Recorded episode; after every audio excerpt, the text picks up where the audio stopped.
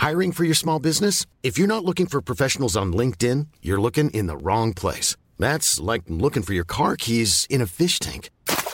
LinkedIn helps you hire professionals you can't find anywhere else, even those who aren't actively searching for a new job but might be open to the perfect role. In a given month, over 70% of LinkedIn users don't even visit other leading job sites. So start looking in the right place. With LinkedIn, you can hire professionals like a professional. Post your free job on linkedin.com slash spoken today. Escuchas. Escuchas un podcast de Dixo. Escuchas Linterna Mágica con Miguel Cane. Por Dixo. Dixo. La productora de podcast más importante en habla hispana.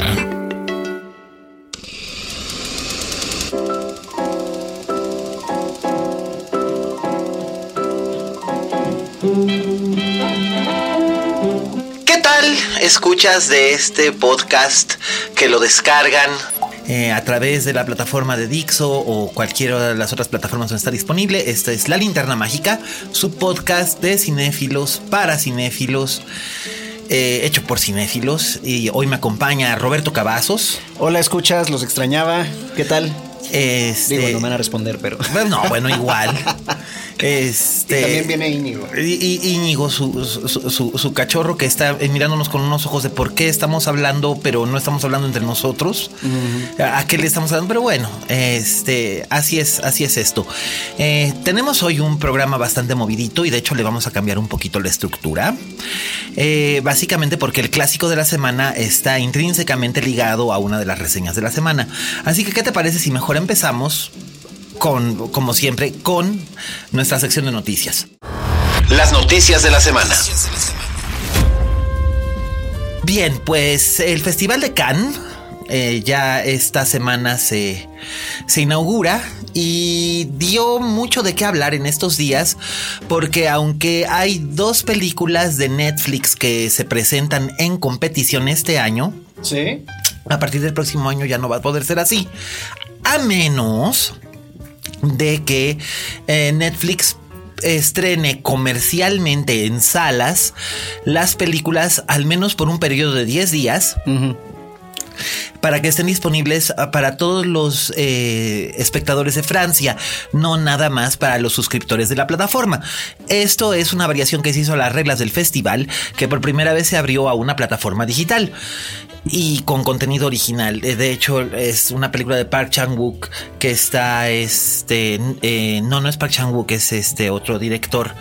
Ay, el director de, mm, ay, es Snowpiercer y The Host. eh, Sí, sí. Eh, No, Snowpiercer y The Host son diferentes directores. no, no, no, no, no, este, sí, no, sí es el mismo. The Host es la del, la- como la del pulpo y este. No, sí me acuerdo de The Host perfectamente. Esa estaba muy buena. Y, y, y, ay, es que siempre me confundo. Amenazaban con el remake de esa, pero nunca, nunca lo hicieron. Aleluya, y qué bueno, pues imagínate qué horror.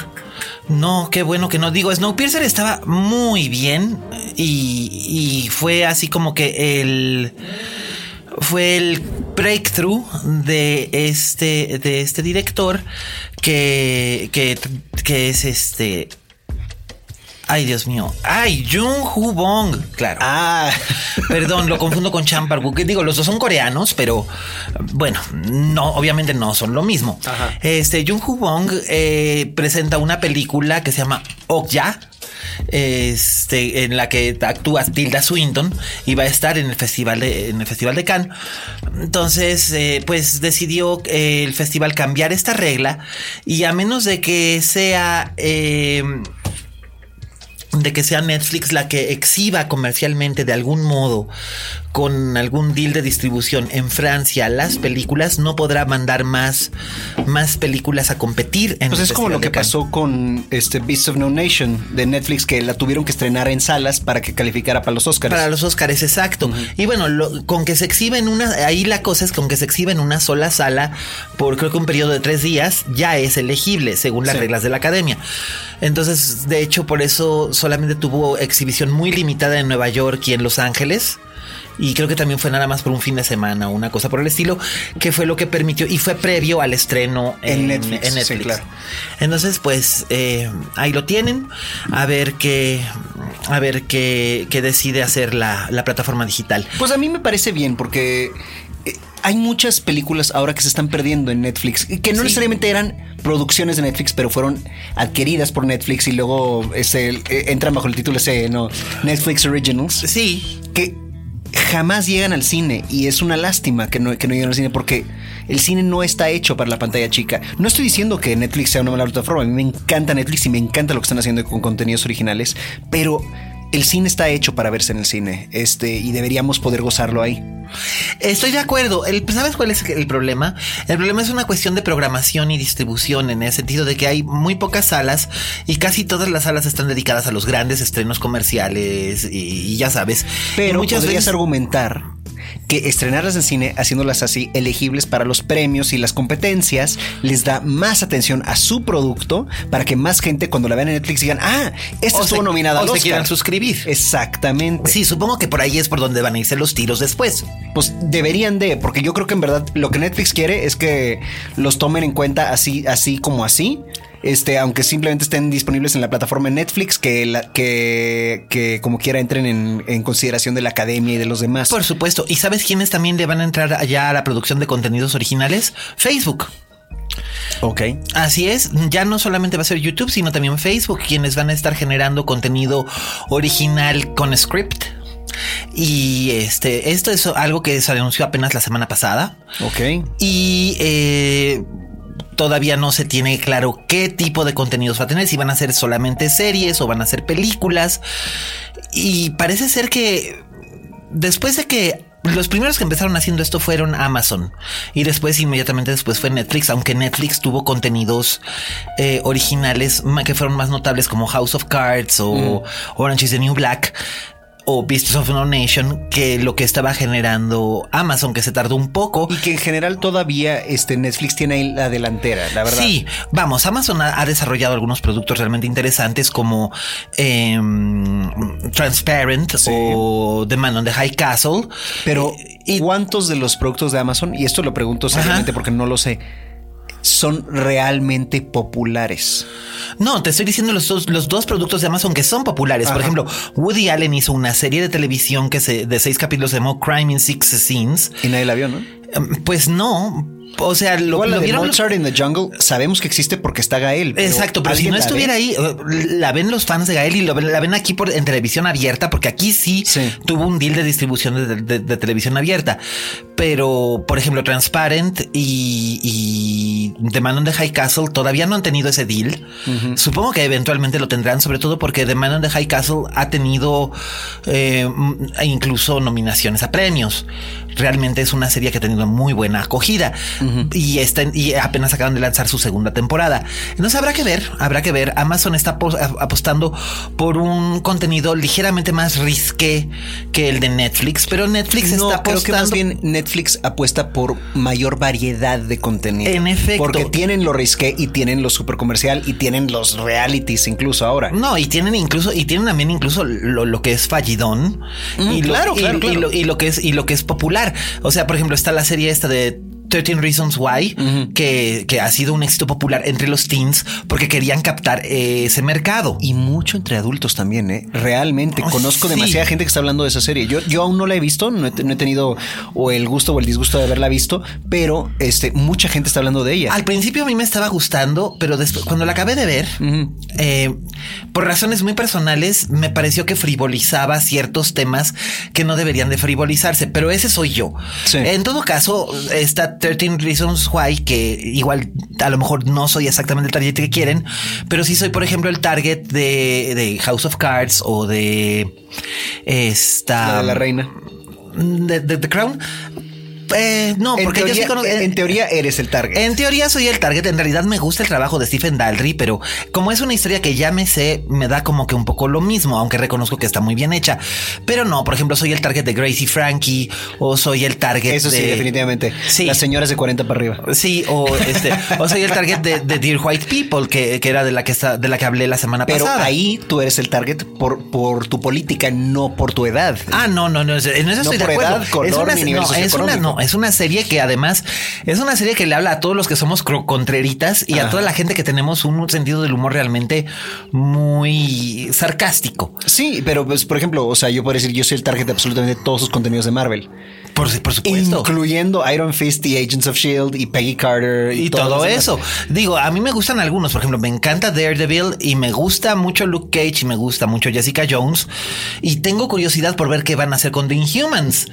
Pero, pero eso no va a ser de Netflix. No, pero se va, se, va aquí en México la, van a transmitir por. Claro, eventualmente la vamos a ver en Netflix porque todos los contenidos de Marvel, se ven en Netflix, eventualmente. Exacto. Pero este, de hecho, Inhumans es de ABC también. Sí, que bueno, es, es la casa Disney. Bueno, ABC, ABC. Sí, que es, que es la casa Disney, anyway. Y digo, como quiera, The Inhumans ha estado planteando y este, preparando desde la serie de Agents of Shield. Sí, sí, sí, sí, sí. De hecho, los primeros Inhumans aparecieron por ahí, pero esta serie que, que ya se estrenará en septiembre y los primeros, los primeros dos capítulos van a consistir, o sea, las dos primeras horas van a ser una especie como de película piloto que se va a proyectar alrededor del mundo en salas IMAX de manera limitada.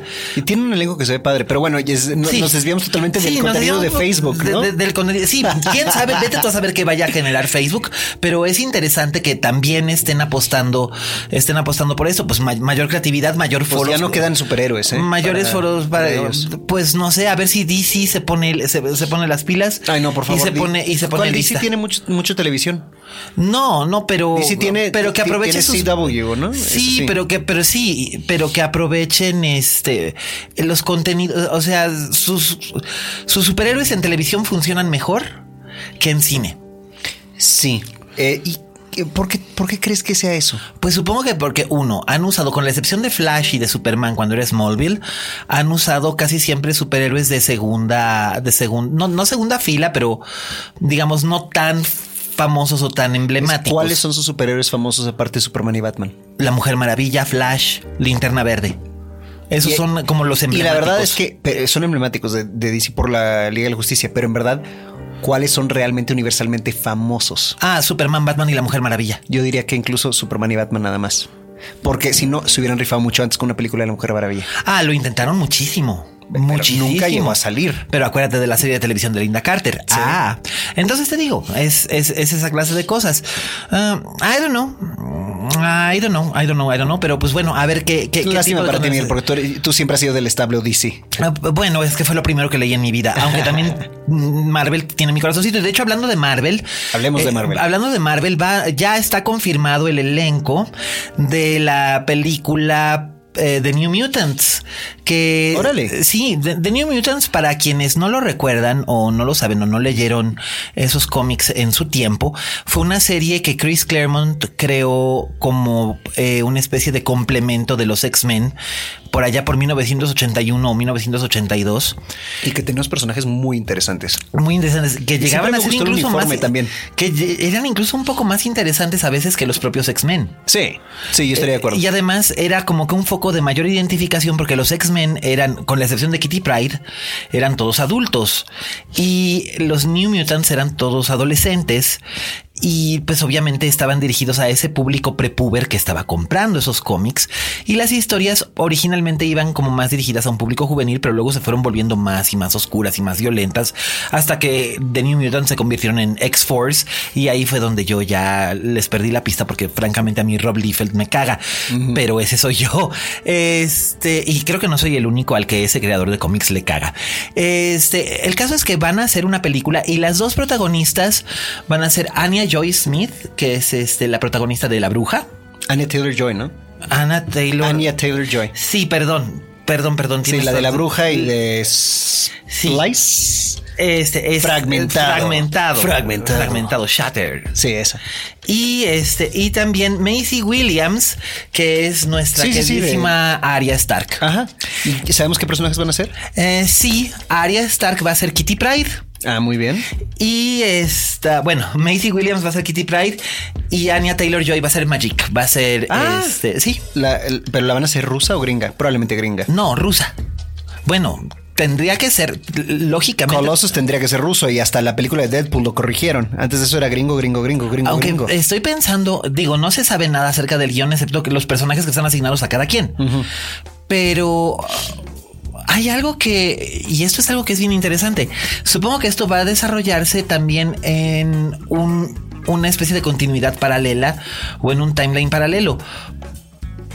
Porque bueno, no, Kitty Pride ya no forma parte de la continuidad de los X-Men No, ya no. Ya no. Ya desde Days of Future Past ya está borrada. Ya está borrada, es cierto. O sea, nada más apareció por última vez Days of ahí, Past, que era sí. Ellen Page, exacto.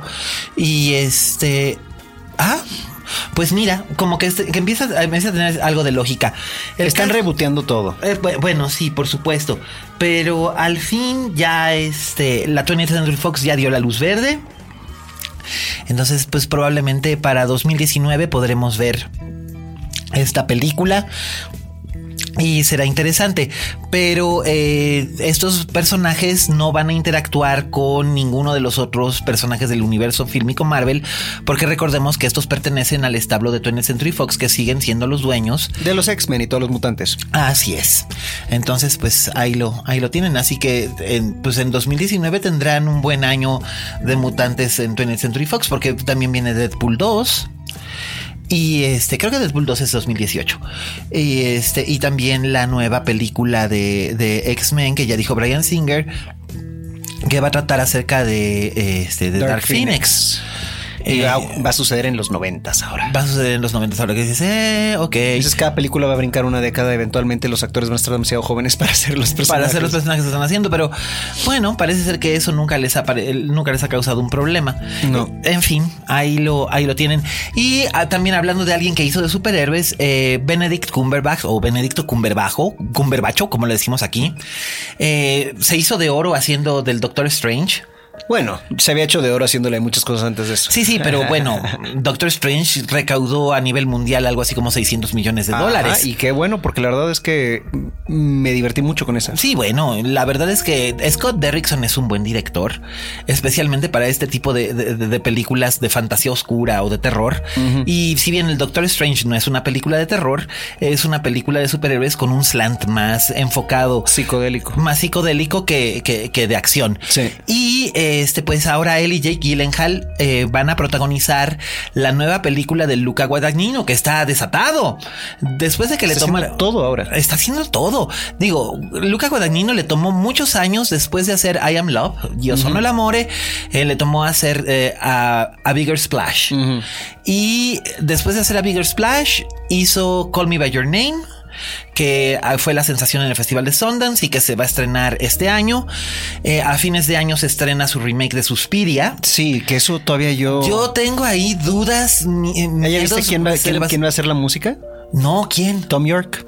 No me digas, bueno, suena Se anunció lógico. ayer, creo. Suena lógico. Suena lógico que, que sea un, un rockero quien haga la música. Bueno, de- pero ya no podemos llamar rockeros a Radiohead. Bueno, no. Como este, que es Johnny Greenwood, el que hace toda la música casi de Paul Thomas Anderson, que Eso es es también de. Radiohead y Eh, no es rockera su No, pero bueno, ahí. supongo que es una especie como de.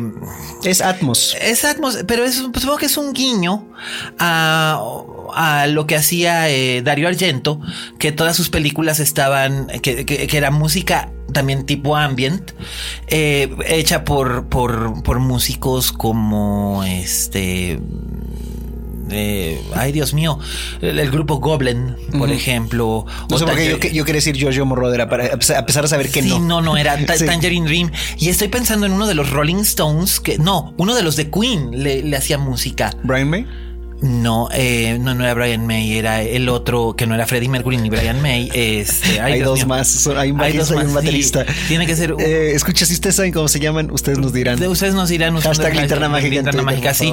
Este, que seguramente me voy a acordar en el momento menos, menos, menos pensado. Me volverá, me volverá el, el- Sí, ya saliendo de aquí de la cabina. Sí, porque Dios, hasta me acuerdo del nombre de su esposa. Su esposa se llama Mandy, pero no me acuerdo cómo fregado se llama él. But whatever. El caso es que este que, que Guadagnino va con todo y ahora va con una película que se llama Río, que va a ser un thriller. Y ¿No era eso una, una guacamaya azul o algo así? no, esa era, esa era la película animada de sí, un- con, con- con una guacamaya que las voces eran Anne Hathaway Jesse y, Eisenberg. y Jesse Eisenberg. Y bueno, no, esta se llama Río porque está ambientada en Río de Janeiro. Esa también. y en esta, lo que ocurre es que Benedict Cumberbatch hace de un, de un hombre. ¿Por qué Cumberbatch? Cum- Cumberbatch, Cum- Cumberbatch, Cumberbatch. Cumberbatch. Cumberbatch. eh, Para mexicanizarlo correctamente. Sí, hace de un millonario que invita a un amigo suyo de la universidad que no ha visto en muchos años. Jake Gyllenhaal Ajá. a Río de Janeiro. A Río de Janeiro. Y luego y luego sucede algo inesperado. Sucede algo inesperado. Lo, lo convence de que lo ayude en un complot para fingir su muerte, para evadir un problema. Ok. Y a cambio recibirá mucho dinero, pero las cosas se complican. ¿Cómo? Bueno, ya Qué sabes inesperado. qué inesperado, ¿verdad? Pero bueno, este, este thriller eh, estuvo el guion en la famosa Blacklist. Bueno, pero ¿cuántos guiones de la famosa Blacklist han resultado en buenas películas? Ay, pues déjame pensar. 500 Days of Summer y ya. No, yo y algunos otros en otras, en otras Algunos, épocas pero, también. pero generalmente cada vez que dices, sí, este estuvo en el Blacklist y tal y tal, No, y luego resulta que Resulta "Ah, muy, muy X". Pero bueno, ahí lo tienen. Y eh, bueno, pues esas fueron nuestras noticias de la semana. Eh, ¿Qué te parece si pasamos a lo siguiente? pasemos. Pero en esta ocasión vamos a pasar a. Vamos ¿La a cambiar el recomendación orden. doméstica? Nuestra recomendación doméstica. Recomendaciones domésticas.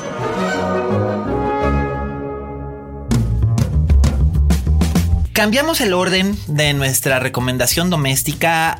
Eh, en nuestras reseñas de la semana por recomendación doméstica y lo verán ustedes por qué.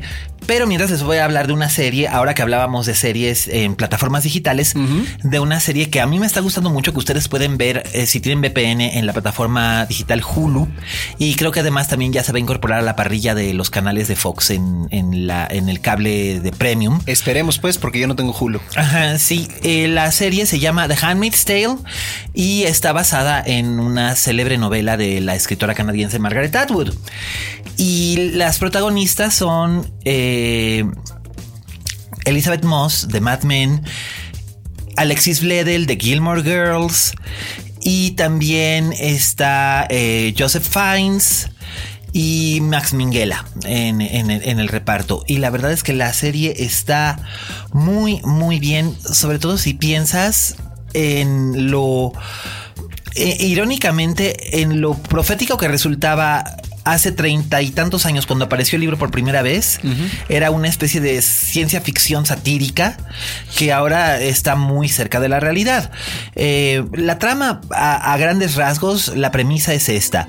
Los Estados Unidos, eh, después de una revolución cultural, se convierten en una, o más bien sería una revolución anticultural, se convierten en una, en un estado totalitario llamado la República de Gilead, dominado por un partido totalitario ultrafundamentalista cristiano de la extrema derecha Fascista. completamente, pero además, este, como son cristianos eh, muy fundamentalistas, todas las demás religiones son objeto de persecución.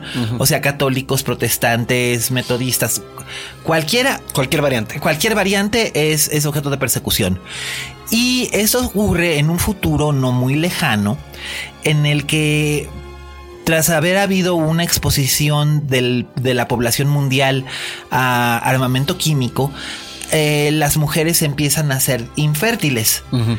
O a perder, a perder a sus hijos y no pueden, y no pueden concebir algo un poco más o menos como lo que se planteó en Children Children, of of Men, aunque curiosamente The Handmaid's Tale es una novela que es como 10 años anterior a la novela de Children of Men. ¿Solo 10? Yo creí que. Yo creí que ya existía cuando yo estaba en la secundaria esa, esa novela. ¿Cuál? ¿Children of Men? No, Children. no, no, no. The The Handmaid's Tale. Tale, sí. Es del 85, sí. Ah, sí, ok.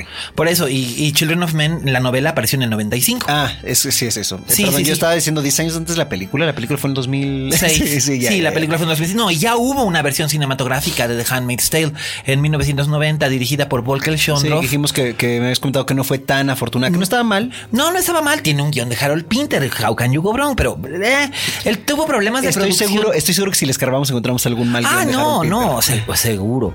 Pero además hubo problemas de producción y tal, aunque tiene una notabilísima actuación de Natasha Richardson en el papel principal, Robert Duvall y Faye Dunaway. Eh, aquí lo que ocurre es que la República de Gilead establece una especie como de sistema de castas. Entonces hay una casta superior que es la de los que son la élite, que son básicamente los militares slash políticos slash hombres de fe y sus esposas. Claro. Y que son algo así como si fueran profetas o líderes y sus, y sus mujeres. Y después viene la, la, segunda, la segunda clase, es las, las doncellas, o sea, son los criados y las doncellas. Sí, sí. Los criados son los choferes, los guardaespaldas, los asistentes, los valets, los mayordomos que no pueden casarse, tienen que estar devotos a sus amos. Y las doncellas son mujeres fértiles que y esto lo, está tomado literalmente de la Biblia, son mujeres, infer, son mujeres fértiles, que son embarazadas por, por su amo eh, para dar a luz en el regazo de su ama. Esto es horrible. Esto es, esto es realmente espantoso. Y después viene una tercera categoría que son las Martas y la gente y la gente sin, sin, sin, nombre, que son básicamente los que hacen todos los trabajos meniales y domésticos y tal. No tienen posición de confianza.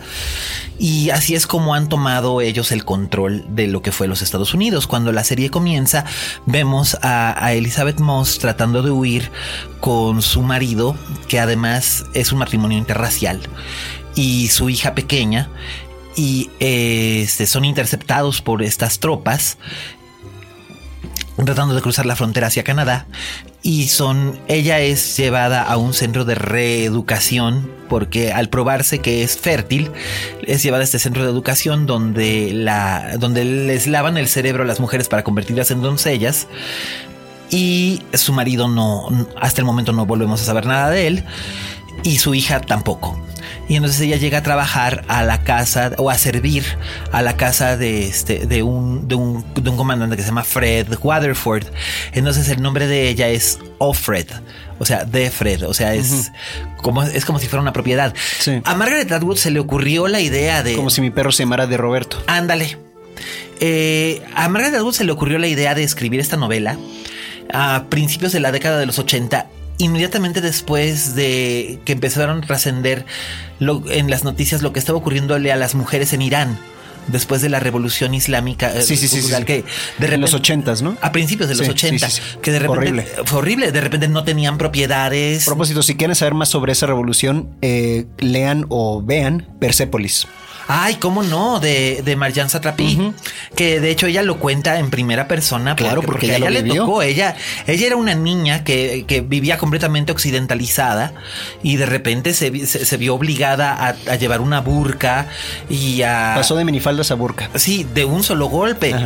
Pero bueno, y, perdón, y aquí, no, y aquí, y aquí es básicamente lo que inspiró a Margaret Atwood a, escribir esta novela en, en los años 80 eso y también las reacciones eh, cada vez más violentas del antifeminismo, no solamente de hombres, sino también de mujeres. Que siempre ha sido el caso, la verdad, si lo estudiamos, eh, incluso aquí en México lo vemos súper aparente cuando las mujeres dicen, yo no soy feminista.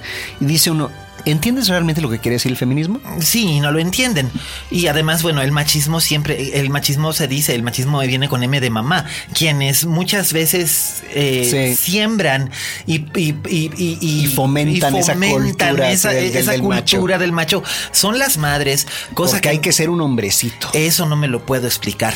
Pero bueno, lo que ocurre, lo que ocurre aquí es que eh, esta, e, estas mujeres y hombres que tenían reacciones tan violentas contra la segunda ola del feminismo le fueron una gran, una gran inspiración a Margaret Atwood. Y después de muchos años, después de 25 años de que se hizo la película, decidieron hacer la serie. Y la verdad es que la serie está muy bien hecha, muy bien realizada. Dijiste que incluso está mejor que la novela. Sí, bueno, Margaret Atwood está eh, muy involucrada. No, sí, en, no, no, estoy diciendo, no, diciendo, o sea, a mí me apantalló que tú dijeras porque hablas muy bien de la novela incluso. Sí, sí, sí, sí. Lo que pasa es que en cierto sentido no es que sea superior, pero está mucho mejor aprovechada que la novela, que también es un es el caso de The Man in the High Castle, de, que sobre la novela de Philip K. Dick, que lo que hacen es que se toma una novela y se abre. Se expande. Se expande y lo, y lo expanden muy bien. Y lo expanden junto con la autora del original. Así es, de hecho hasta Margaret Atwood aparece haciendo un cameo como ¿Ah, una de las lavadoras de cerebros en el este, una de las tías. Esos personajes son las tías. Ok. Este. No me digas más porque quiero verlo ahora. Sí. Digo, tengo muchas ganas de verlo desde todo lo que me dijiste, desde el feminismo y eso. Se me hace importantísimo que estemos viendo cosas así. Es, es bien, bien, bien importante. Además, es curioso La serie fue adaptada y creada eh, para televisión por un hombre, pero las productoras ejecutivas son mujeres, entre ellas está Margaret Atwood y Elizabeth Moss, y, este, y la directora de todos los episodios también es una mujer. Entonces es realmente muy, muy interesante el, el, el, aspecto que se da que se da a esto y además el sentido del suspenso está tan bien hecho uh -huh. porque es un thriller es un thriller emocional es un thriller político es un thriller social incluso es un thriller religioso y tiene todos estos elementos para, para mantenerte así como que al borde del asiento y querer saber más y más. Tiene y más. todos los temas que a mí me interesan. Así es, la verdad es que creo que es una y además está tan bellamente hecha.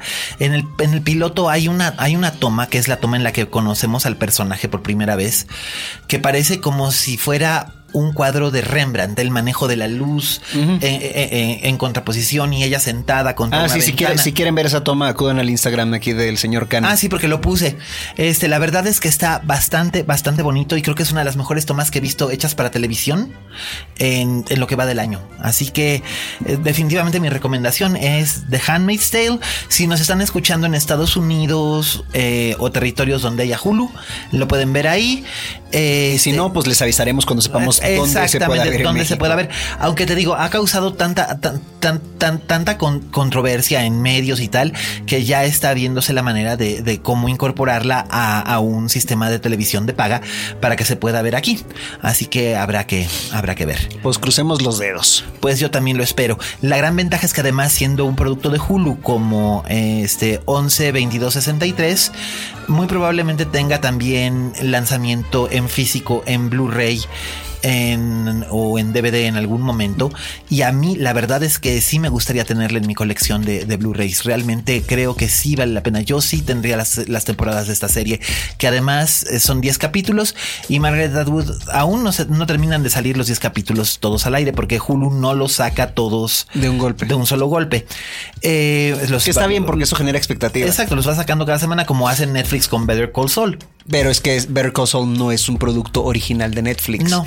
Es una coproducción de Netflix con, con, con una cadena, exactamente. Es... O sea que tiene que estrenarse a fuerzas en la tele antes que en Netflix. Bueno, en este caso Hulu sí es el productor total, pero sí. decidieron, o sea, solamente sacaron los tres primeros capítulos para hacer binge. Ajá. Y una vez que ya estuvieras enganchado, ya es sí, y luego podrás, o puedes esperarte a que salgan los 10 y luego haces tu binge. Exactamente, pero... que eso es lo que yo pienso hacer, esperarme a que, bueno, una vez que haya visto los 10 capítulos, una vez que ya estén todos juntos, echarme un binge, porque estoy seguro de que hay elementos que se me han ido. Seguramente. Seguramente. Entonces, bueno, el manejo de la música que han hecho en esta serie, la verdad es que es muy importante el manejo de la música en las series de televisión. Eh, lo vimos en, en, Little Big Lies, por uh -huh. ejemplo, y aquí, o en Looking, y aquí no es la excepción.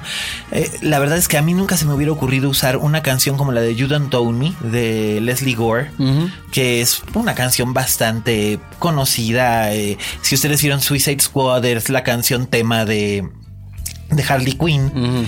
eh, bueno, la manera, la manera y el contexto en el que se usa esta canción es escalofriante y sumamente, es sumamente efectivo.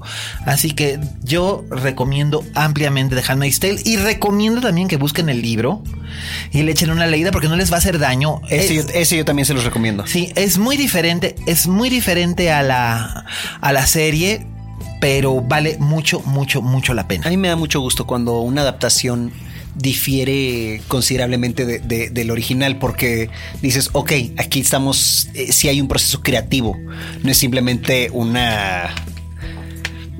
No, no estamos simplemente regurgitando el mismo contenido. Exacto, no, Margaret Atwood lo dijo en una entrevista con The AV Club que eh, yo decía, bueno, la historia, básicamente, quien lea el libro se, irá dando una idea porque es una historia que se escribió hace mucho tiempo y ha tenido muchos lectores. Pero yo lo que quería también era, era saber cómo era el mundo realmente al, al que pertenecían estos personajes antes y después del, del golpe de Estado. Entonces, bien, bien interesante que vamos viendo el pasado, y el presente de, del personaje principal y de los personajes que la van rodeando para ir conociendo sus historias. Uh -huh. Y eso me parece un acierto. Muy bien, pues recomendada, yo la veré. Muy bien. Eventualmente cuando salga aquí en Telemexicana. Perfecto. Y si ustedes ya la están viendo, pues mándenme sus comentarios con el hashtag eh, la linterna mágica Y no nos digan cómo si lo están viendo ilegales, Sí. ¿eh? porque no aprobamos de eso. y su- el hashtag eh, The Handmaid's Tale. Y bueno, ahora vamos a pasar con nuestro amigo Raúl Fuentes, allá en Guadalajara, que en esta ocasión Raúl Fuentes, pobrecito, tuvo que comerse un pan para el coraje, porque le tocó, de las, de las tres películas que, se re- que- que reseñamos esta semana, creo que le tocó la peor. Bueno, pero no digas cuál para que no spoilees cuáles reseñamos Sí, nosotros. Exacto. Que él se los diga. Pero, pero definitivamente sí, por mucho le tocó la peor, pobrecito Raúl. Pero, pero bueno, ¿qué le vamos a hacer? Escuchemos lo que nos dice Raúl en Oye Fuentes. Oye Fuentes. Hola, ¿qué tal? Soy Raúl Fuentes y esto es Oye Fuentes, el espacio que Miguel Cane me brinda en la linterna mágica. Eh, te invito a que me sigas tanto en Twitter como en Instagram como arroba Oye Fuentes y el día de hoy solamente quiero dedicar unos dos, tres minutitos a despotricar a gusto sobre la película Rey Arturo, la leyenda de la espada de Guy Ritchie. Guy Ritchie para mí es como el ejemplo de este director talentoso que hizo cosas muy padres como Lock and Stock and Two Smoking Barrels, Snatch o incluso Rock and Rolla y que al llegar a Hollywood nos ofreció películas muy, muy, casi muy mediocres como las dos películas de Sherlock Holmes que son básicamente un episodio largo de Scooby-Doo con actores o El hombre de Cipoll que si bien pues es entretenida y tiene muy buen estilo, pues la verdad es que lo pudo haber dirigido cualquier persona. Y híjole, y ahora llegar al, Rey Arturo me parece que pues es tres pasos atrás de lo que estaba haciendo Guy Ritchie porque eh, la historia es muy sosa. A ver, si yo te cuento que la película se trata de un joven rebelde que es llamado a la aventura y que eh, su misión es asesinar al- a su tío porque mató a su padre, pues creo que te puedes acordar de una o dos películas más que hayas visto en tu vida, ¿no? Así de, de sosa, de clichés, la historia, las actuaciones son muy, muy malas. Me parece que Jude Law, que interpreta el papel de- del tío, está muy caricaturizado en su papel de villano. Charlie Hunnam me parece que no tiene el carisma necesario para llevar la película. Los efectos son pues como que le faltó presupuesto, algunas secuencias de acción parecen sacadas de videojuego, eh, la música, cosa por la cual las películas de Guy Ritchie se caracterizan por tener muy buena música, creo que esta queda mucho a deber, la película es larga, es, una, es un sinfín de, de cosas negativas que tiene esta película y bueno, no me gustaría dedicar mucho más tiempo a destrozar una película, creo que no, no vale mucho la pena, sin embargo, si tú ya fuiste al cine y ya la viste y te gustó, pues bueno, está muy bien. Te invito a, a que nos escribamos en Twitter, ¿no? Para dialogarla, analizarla, comentarla, que siempre es muy divertido. Pues hazlo, mi, mi Twitter es arroba oyefuentes, yo soy Raúl Fuentes y te agradezco muchísimo tu atención y nos escuchamos la próxima semana. Muchas gracias. Escuchas. Escuchas. Linterna mágica. Dixo. Gracias, Raulín. Eh, pues ya Saludos, saben, Raúl. Ya saben ustedes, en Twitter es arroba oyefuentes, Instagram arroba oyefuentes. Y pues este Raúl está eh, allá en Guadalajara. Lo pueden escuchar también en radio si están allá. Todos los sábados al mediodía en Buenos Muchachos. Y es, es un, un verdadero genio. Y pues lamento mucho que, que, hay- que le hayas pasado tan mal viendo esa película tan pitera. Oye, pero ¿puedo decir algo súper controversial? Sí, puedes decirlo. A mí me gustaba más cuando, cuando era arroba setneuf. ¿Verdad? Era, era, era, era así como, era como que muy único. Bueno, pues ustedes, ustedes le tiraron con el branding y tienen razón también. Sí, pues sí. Así que bueno, pues ahí está. Y le ha ido muy bien, ha ido generando más, más, seguidores. Así que es- eso lo hace más user friendly, lo cual está muy bien. Ah, bueno, si este podcast es para generar seguidores, chavos, síganme por favor. Arroba yo soy Rob Cavazos en todas las redes. Ah, pero por supuesto. Y arroba alias Cane en todas las redes. Claro. Y bueno, pues le mandamos un abrazo a Raúl Fuentes. eh, y ahora sí, nos vamos a, al plato fuerte de la semana. La crítica de la semana.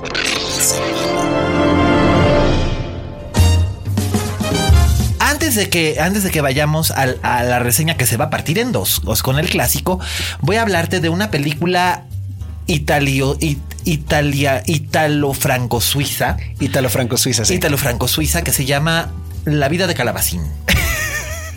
No es que ese título, es que no es Ya, ¿verdad? Es, Es que- como que no puedo tomármela en serio, pero, pero aparentemente sí debo. Es que es una maravilla. Es una película de stop motion. Estuvo nominada al Oscar como mejor, como mejor película animada. Pero simplemente nunca le iba a ganar a una de las cosas digitales de Disney Pixar. Pues no. No, pues no. Pero, pero de verdad, qué bonita, qué entrañable y qué importante es. Porque lo que cuenta esta, esta película es, es una historia triste. Es una historia real, realmente triste. O sea, Calabacín es un niño eh, al que su papá los abandona a él y a su mamá. Y luego él por accidente provoca la muerte de su mamá y va a dar a un orfanatorio. Y esto es en los primeros cinco minutos de la película. Sea, esta es la premisa, vaya. Esta es la premisa. Lo que le ocurre en el, en el orfanato, los otros niños que conocen el orfanato, cómo se relaciona con ellos y cómo su vida cambia, es el, el, el quid de la historia. Y está narrada de un modo tan, no sé, es una tragedia, pero está contado de un modo tan enternecedor y tan optimista y tan bello que dices, ay, ok. Me han preguntado algunas mamás eh, cuando se enteran de qué va el asunto, que se alarman un poco, porque se tocan temas como el alcoholismo, eh, el abuso físico de menores, ya sabes, Sí, golpes, sí, sí, sí. eh, bullying, eh, y además el asunto este de, de que el niño mata a su mamá, ¿no? Entonces, este... ¿A propósito o sin querer? No, es un accidente, pero de todos modos la culpa Porque, pero cambia mucho la película dependiendo si es a propósito. Ah, o sin no, no, querer. no, no, no, no, no es, es, digo, no es psicosis, es este, es calabacín, pero. O sea, sí le echamos porras a, Calabacín. Ah, no, claro, ahí es, ahí hay un personaje eh, del que te enamoras. Ah. Él y Camille, otra niña que conoce en el, en el, en el, en el orfanato, son, y, y- y su protector Raymond, son personajes sumamente entrañables. Entonces, la verdad es que funciona, funciona muy bien. Y yo les he dicho, de veras, acérquense, lleven a sus enanos. Es maravilloso y refrescante ver que hay una película para niños que no es condescendiente, que es eh, amena, eh, que es original y que no es un pinche comercial de dos horas para un juguete. Y este, pre- pregunta, ¿qué tal está el doblaje? Pues el doblaje está bien. Porque es mexicano el doblaje o es de El doblaje país? se hizo, el doblaje se hizo en México. Porque generalmente en México, la verdad, la calidad del doblaje es altísima. Sí, y, y hubo una época en la que era el mejor doblaje de, al español del mundo. Ahora ya no lo es tanto, pero hubo un tiempo en el que lo fue. Yo vi la versión, en la, en la- en la función de prensa a mí me tocó ver la versión eh, francesa con subtítulos en español. Eh, no sé, a los adultos les va a gustar más ver la versión francesa con, con subtítulos en español, pero los niños van a poder conectarse muy bien con, con la versión en español. Busquen, eh, van a encontrar más copias. eh, En español, En pues, español, sí. sí. Pero tampoco creas que está en muchos cines. Entonces, la verdad es que vale la pena que sí le busquen, que sí le, que, que sí le echen un ojito, porque es una película que sí le, le- te deja algo en el corazón, te entusiasma, te ríes, te dan ganas de llorar o lloras. Este, y sobre todo te muestra otra perspectiva que probablemente no habías pensado y es la perspectiva del niño. Para un montón de situaciones que como adulto tú sientes que ya conoces, pero un niño las está viendo por primera vez y cómo un niño las puede resolver con una dosis de sentido común y optimismo que muchas veces cuando somos adultos se nos olvidan. Aparte de que el trabajo de stop motion es precioso. Realmente es un gran trabajo de, de- de stop motion. Creo que la mejor película de las que se estrenaron comercialmente esta semana es sin duda eh, La vida de Calabacín. Así es que muy, muy recomendable. Excelente, pues tendría que buscarla. Muy bien, sí. Y eh, ahora sí, vamos con este. Ya podemos. Bueno, ya vieron ustedes que, que, que Raúl Fuentes casi le da, le da una embolia de aburrimiento de ver eh, Rey Arturo, que guacala. Y pues es que- Bueno, es que, ahí- y, y repito, escuchas, yo no sé de tirarle a nadie. No me gusta tirarle a nadie porque yo trabajo en ese medio. Pero Charlie Hunnam es más beige que el beige. No entiendo cómo sigue él siendo principales en, en lo que sea. es que es un huevo sin sal. Eh, ok, sí, aunque yo le encuentro más sabor a un huevo. Pues mira, no sé. Pero además también siento que Guy Ritchie.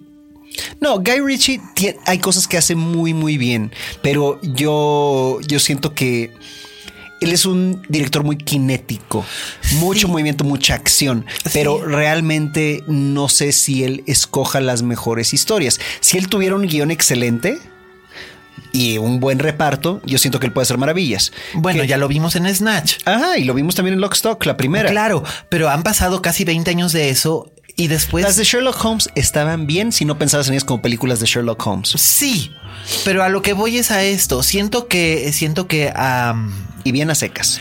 y es que siento que a Guy Ritchie le pasa lo mismo que al director del que vamos a hablar ahorita. Siento que en algún momento se quedó, fue una sensación a fines de los 90, principios de los 2000 y se quedó ahí. Bueno, pero el, Siento que pero el director del que vamos a hablar ahorita siempre tiene excelentes elencos. Nunca Sí. no tiene buenos elencos. Eso sí es cierto, pero de todos modos ya lo vimos que en Éxodos, Reyes y Dioses, un gran elenco does not a good movie make. no. Eh, y por supuesto estamos hablando de Ridley Scott, que Ridley Scott básicamente eh, lo que tiene es el prestigio que adquirió con... Y un ojo maravilloso. Ah, no, no, por supuesto. Tiene una mirada artística para, para componer sus, sus tomas que es impecable e irreprochable. Sus películas Envidiable. Nunca las vas a criticar porque estén mal hechas, porque no están mal hechas. o sea, él sí es un artista.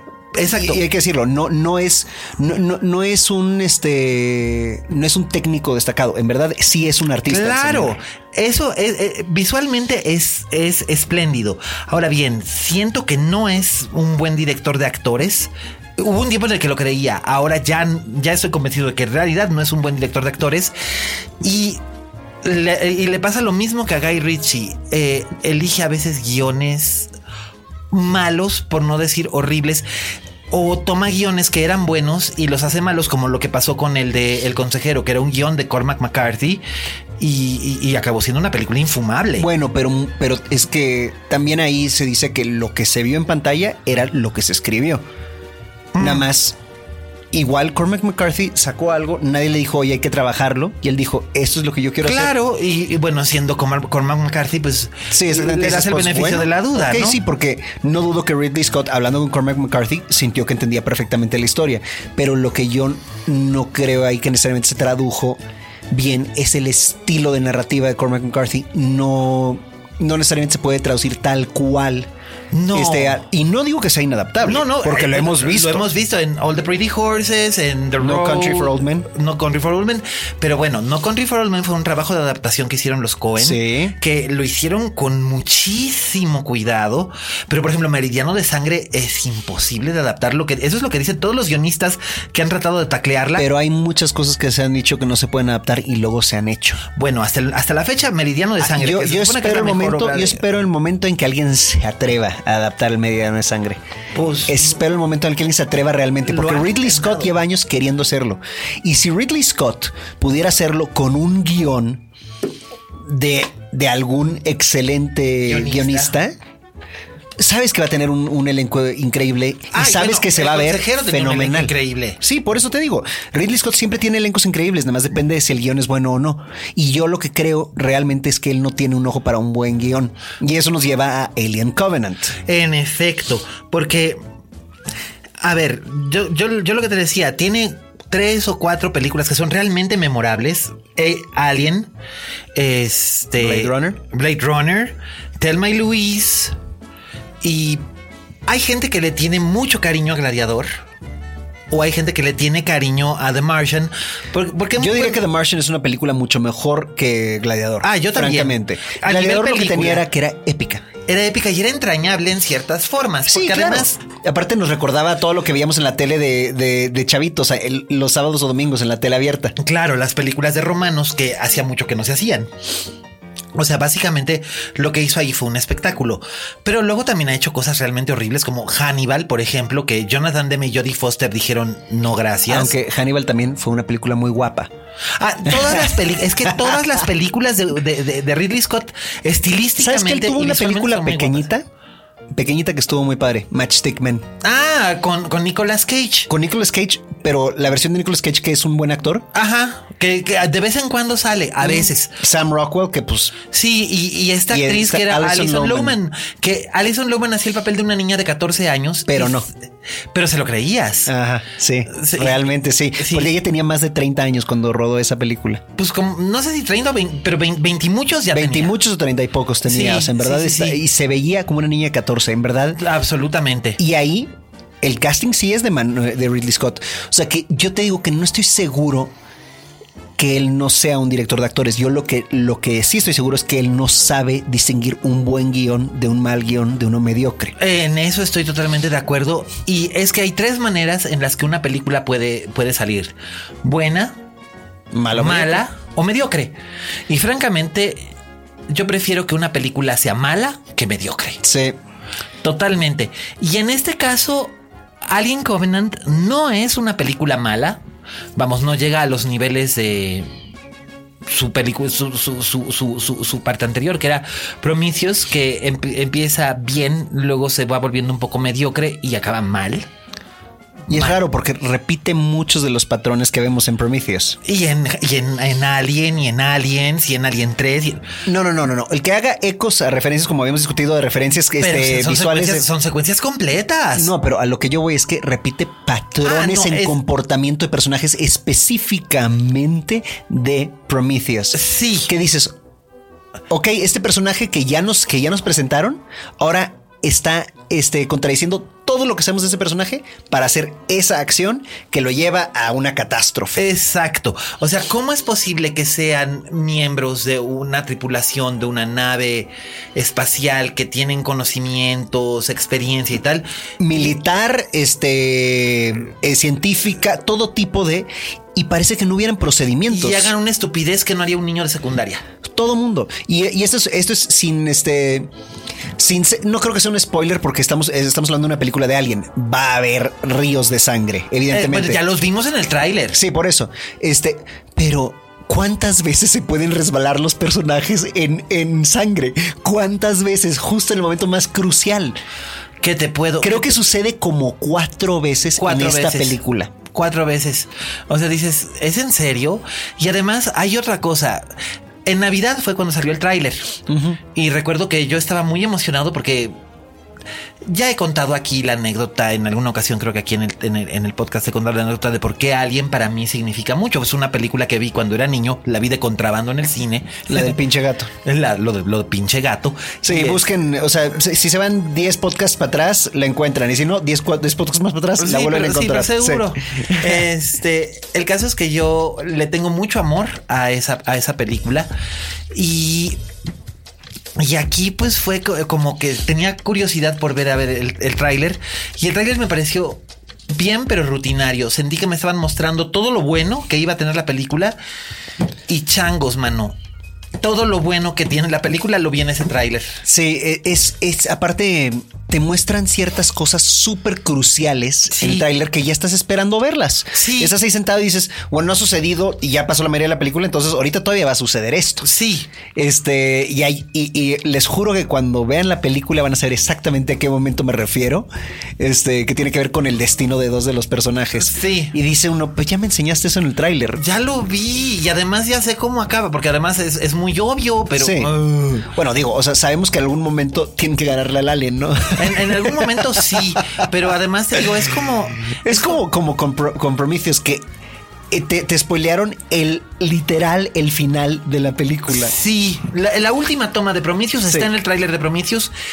Y la última toma, de hecho, el último cuadro, el, último encuadre de este, de esta está en uno de los trailers de, Alien Covenant.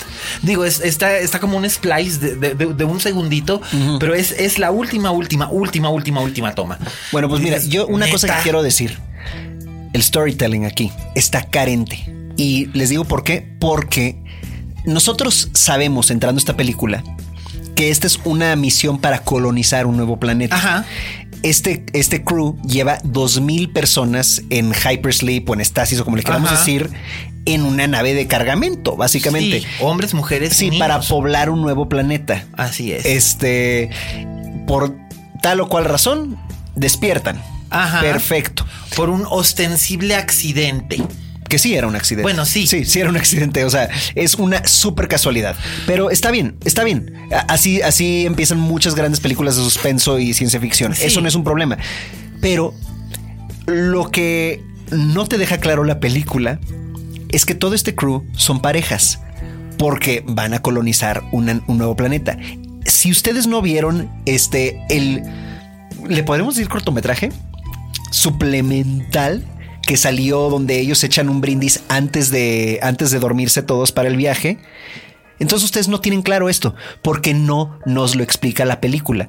Sí entendemos que, que ciertos personajes son parejas, pero no entendemos que todos, todos, todos en algunos, en algunos, en algunos es, es, es, es- es Es explícito, sí, exactamente, pero- Dicen mi esposa Ajá. o mi marido. Pero, pero para los demás personajes, si no vimos ese, e- e- ese mini tráiler que salió, que en verdad es una escena independiente de la película, no sabemos eso.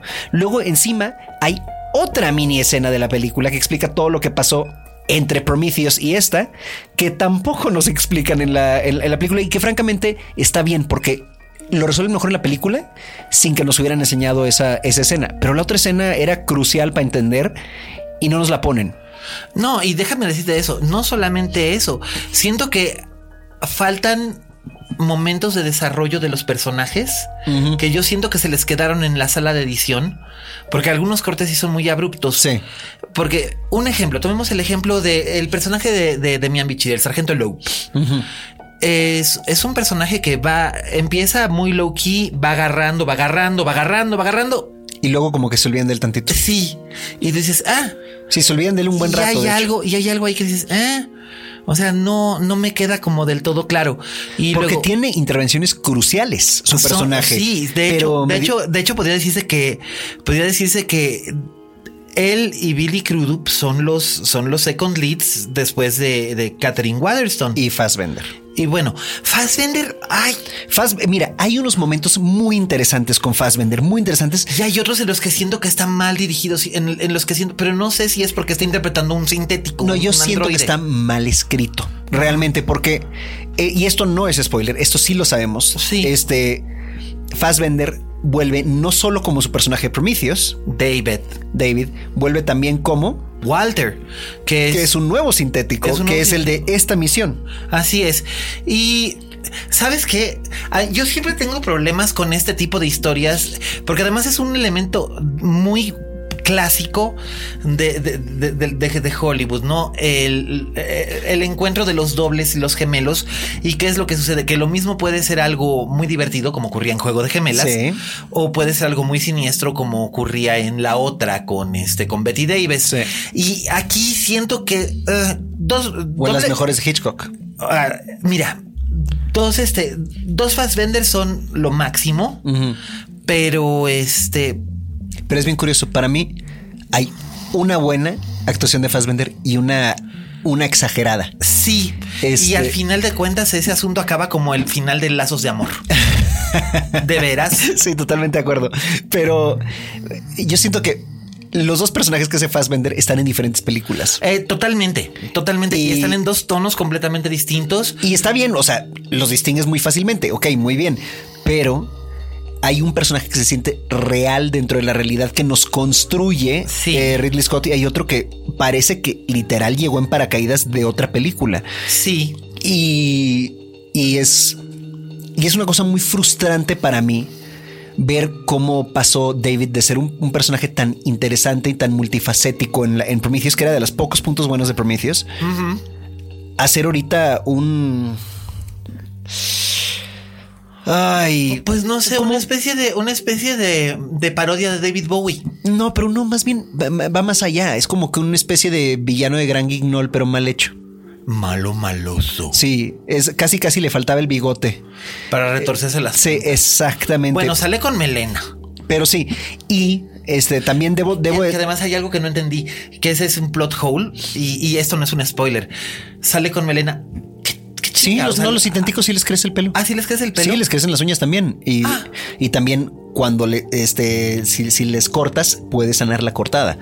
Ah, Son sintéticos, pero no son de metal, no son un robot tal cual. Ah. son humanoides. Eso se cubrió en algún momento de otra película, me acuerdo Ah, perfecto. bueno, no me acuerdo de cuál, pero me acuerdo perfecto que sí sé ah que bueno, sí qué bueno que lo discutió. explica porque si yo sí como decía, ah, ok. Porque incluso han habido personajes que nadie sabía que eran, este, que eran. Bueno, eso fue muy al principio, precisamente en, en Alien. Y también que fue en Alien muy 4. Ah, sí, es cierto. Este, Anna Cole. Winona Ryder. Exacto, el personaje sí, de, de- sí. de Winona Ryder. Pues que para los que no se acuerdan Sí. del nombre del personaje. Anna Nicole. Es que eh, es que además todos tenían como iban como en un orden alfabético. Eran A, Ash, Ash. B. Bishop, C. Cole, Sí. D. David, pero ahora lo rompieron y este y pusieron a Walter, que bueno, básicamente Walter se llama Walter por Walter Hill, que Sí. fue uno de, eh, que fue uno de los productores de la Porque ya película. también había un David, que era el otro productor. Exacto. Este, pero bueno, la cosa es que. Ah, sí hay aliens en esta película. Ah, claro. Y están, la verdad es que están muy bien realizados los aliens. De hecho, se supone que lo que vemos aquí Es la evolución para llegar. sí. es el primer xenomorfo tal cual, tal como cual. lo conocemos. Exacto. Este, pero ahí pasamos a una cosa que a mí me. que, que- que- que a mí me, me frustra mucho es lo que era increíble del alien originalmente era que no teníamos idea qué era, ni de dónde, ni por Ni qué. siquiera cómo era, no Ni lo cómo, veíamos sí. realmente hasta el final. Ajá. Y yo siento que hay cosas que como que todos nos lo quieren explicar. Es como, a ver, como podemos ver hasta Maleficent en, en La Bella Durmiente. Dios. Nos, nos hicieron una precuela para explicarnos que realmente no era tan mala. Y Pero lo es que la que viola esto, se que vuelve mala. Dios. Y, y dejen ustedes, ahí viene otra, una secuela de la precuela de Maleficent. Este, ¿por qué? Y digo, hay personajes que son más interesantes cuando no sabemos nada de ellos. Eh, Lo hemos discutido aquí varias veces. Boba Fett. ¿Qué importa? O sea, no nos importa en verdad ver todo el proceso. Lo que importa es el aura que tiene este monstruo, el que, el- el que, que en verdad que Este es monstruo sin cara y que es como Michael Myers, ¿no? Que eh, Michael Myers en la primera película de Halloween de Carpenter, o sea, lo interesante es que había sido un niño de seis años perfectamente normal hasta que mata a la hermana y luego se convierte en este peponazo que se dedica a perseguir, eh, que se dedica a perseguir Sí, muchachitas con luego, entre más nos explicas los personajes, Y no lo puedes menos matar. interesantes son. No, no, esto no es verdad de todos los personajes en la historia, No. pero de ciertos personajes icónicos. Por supuesto. Es que también yo no quiero saber que que, este toda la historia de los Predators y, y por- y- y- y que los golpeaban sus mamás y así. O sea, en verdad no se me hace tan interesante. Yo prefiero, me, me da más miedo lo que no veo o lo que no entiendo. Que aquí es lo que probablemente mi queja con, con Alien Covenant es que la película, como ya acordamos, no está mal hecha. Es más, no es una mala película. Cumple con su función. Pero es una película cumplidora. O sea, no es mediocre. Se salva de ser mediocre básicamente por sus actuaciones y por la belleza con la que está realizada. Y la verdad es que Billy Crudup en particular, hay que señalarlo, él hace maravillas con un personaje súper mal escrito. Pésimamente mal escrito. tan, tan, tan mal escrito. Pero es que eso nada más pues, pone en evidencia que él es un increíble actor Por y francamente debería trabajar más de lo que ya trabaja. De por sí trabaja mucho, Sí, pero este, pero él es espectacular. Y, Eh, y aquí, y aquí la verdad es que eh, su personaje plantea al principio un montón de cosas bien padres e interesantes que nunca se exploran. no, O y sea, es una lástima. Y es una lástima porque realmente son cosas interesantes. Lo mismo con el personaje de, de, de, de Catherine Waterstone. Tiene un montón de cosas interesantes que como que, que están al- aludidas ahí y tal. Y al final de cuentas acaba convirtiéndose en un sucedáneo del personaje de, de Sigourney Weaver. O sea, es básicamente una derivación, aunque se supone que esta es una precuela, del personaje de Ripley. Hace incluso las mismas cosas que hace Ripley en algunas de las películas. Pero es que no es una película de Alien, sino tiene una mujer fuerte al frente, encabezando el elenco. Que Pero eso me lleva. estar bien desarrollada, Eso ¿no? me lleva nada más a señalar, sin spoilear, lo que terminó sucediéndole a Elizabeth Shaw, que hacía Número Número Apache en Prometheus. en Ay, no es lo- un insulto al personaje y a la actriz. Ay, ya ni me, ya ni me digas. Es, es La verdad es que qué poca madre. Sí, en eso estoy totalmente de acuerdo contigo. Porque. Ah, mm, no puedo, no, no puedo ni decirlo. Qué poco respeto. Absolutamente. Y además, ¿qué? O sea, la actriz se, repre- se- se presentó a foro básicamente para. Para esto. no, no- no digamos esto. más, no, digamos no más. puedo ni decirlo. O sea, No. espero que le hayan pagado Muy bien. muy bien, muy bien por hacer esto, porque qué vergüenza. No, porque se, presó- se presentó básicamente para filmar esa. Esa. e- Esa. Son dos, son, son- son dos apariciones. No, pero aparte, no, el, el- el otro footage que sacaron un poquito antes del estreno. Ah, sí. Este, donde explican cómo ella encuentra, eh, no, cómo ella y David se van del planeta Sí. en el que se habían quedado con la nave de los engineers, etcétera, y cómo Sí. ella repara a David, etcétera. Pero ahora bien, la nave de los, este, la nave de los engineers, este, ay, aquí, aquí siento que, que Ridley Scott y sus guionistas que pretenden hacer otras, otra secuela más, por lo menos, antes de enlazarse con el Alien original. Creo que dos más. Dos más, yo no sé de dónde chingados las van a meter, pero, pero siento que se pintó en una esquina porque primero nos habían hecho creer que en Prometheus el, el llegamos al planeta original. Y llegamos al planeta original, resulta ser que no.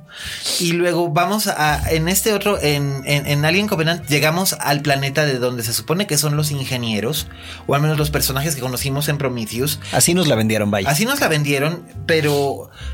Y no les vamos a decir si sí o si no. No, exacto, porque además la explicación que dan ahí mismo es así como dices, ah, dices, ¿what?